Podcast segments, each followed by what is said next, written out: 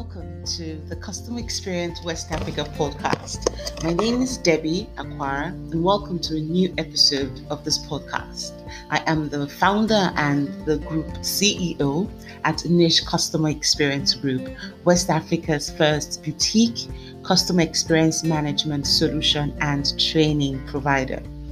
In today's episode of the CX West Africa podcast, I will be talking, share my views about prioritizing customer interaction channels.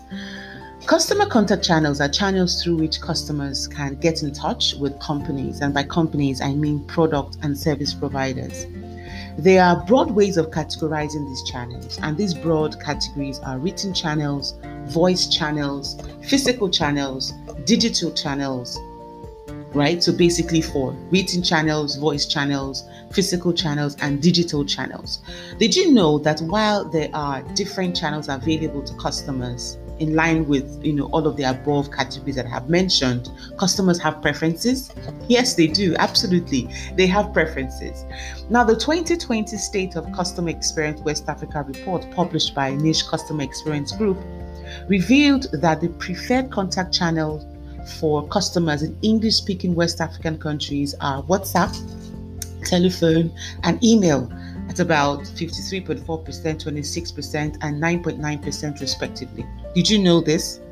If we take a cursory look at contact us pages on business websites in English speaking West African countries, how many companies, how, how many customers rather, can easily find a display of these preferred channels as alternatives to contacting product or service providers.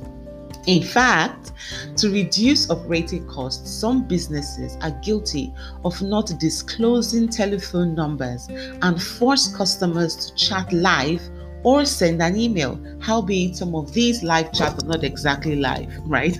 And I'm saying this from, from a personal experience. I remember having a challenge with a financial technology solution company, and I needed to urgently contact the provider to resolve it. I searched on the website for a number I could call, I found none, um, not even an email address. So the only option available to me was to chat on the website, and guess what? There was no live agent for this specific business, I know, you know, I'm, I'm, privileged to know one of the senior executives, and this is someone who's in charge of operations. And I reached out my complaints and observation, and her response. She says to manage resources, they only provide support via live chat, no email, WhatsApp, or telephone numbers. But she was gracious enough to assign a success manager to me to assist me resolve my, you know, the specific issue and any other future challenge that I would have. When we think of cutting operating costs, how will it affect your customer's experience? What informs decision making in your organization when it comes to customer contact management? When it comes to choosing customer contact channels in your business or your organization, it is important to know your customers well enough to know the channels through which they prefer to communicate and provide support via the same in the acceptable channel communication format so that customers can easily understand and accept your message. So we're wrapping up the, the podcast today. We're just sharing, wrapping up this podcast on prioritizing customer interaction channels to just share with you some generic steps for choosing and implementing customer contact channels right? And I'll just be sharing, basically sharing six tips on how you can choose and implement customer contact channels effectively. The first tip I would like to share on how you can prioritize, choose, and implement the right um, customer contact channel is research.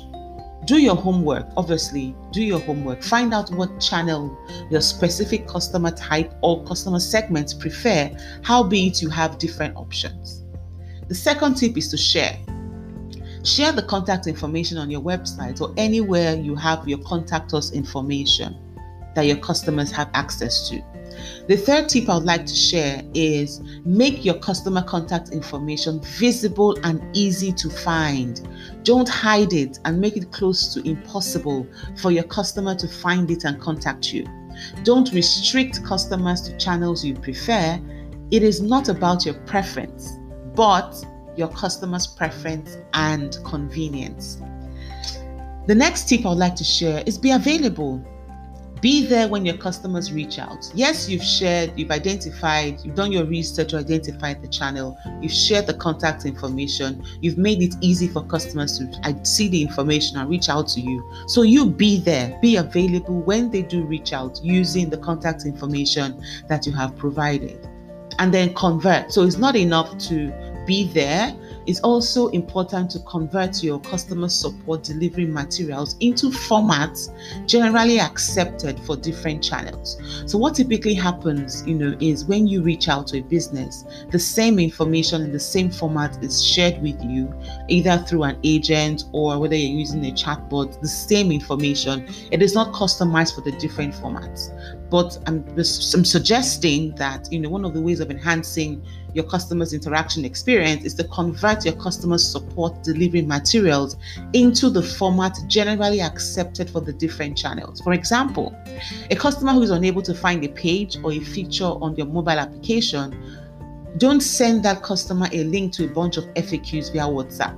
Say, for instance, the customer contacts you via WhatsApp don't just send the link to a list of FAQs via WhatsApp. Instead, go the instead, you know, when we're chatting with a friend or a buddy via WhatsApp, you know, you're sending screenshots, you're highlighting the information that you need. It's very easy. That's how we communicate. So we should communicate with customers the same way. Instead, just send a photo with the relevant icon highlights highlighted for easy identification. In other words, a pictorial step-by-step guide. It makes it very easy for your customer to understand what you're saying, it reduces your handling time, and it increases your customer's likelihood of satisfaction after the interaction. And the last tip that I'd like to share today, with regards to some generic steps on choosing and implementing customer contact channels, is your channel etiquette. Observe the right etiquette for each channel and don't be robotic, especially when interacting with customers via digital channels. For example, consider using different opening and closing verbiage for email, telephone, social media, WhatsApp, and live chat. Think about it. It is a customer contact channel so, your customer's preference and behavior should be taken into consideration when defining your customer contact operations. I hope you find these tips useful and I hope you have some ideas on how to prioritize customer interaction channels in your business or organization. That's it on today's episode of the Customer Experience West Africa podcast. See you next time. Stay well, be well. Bye bye.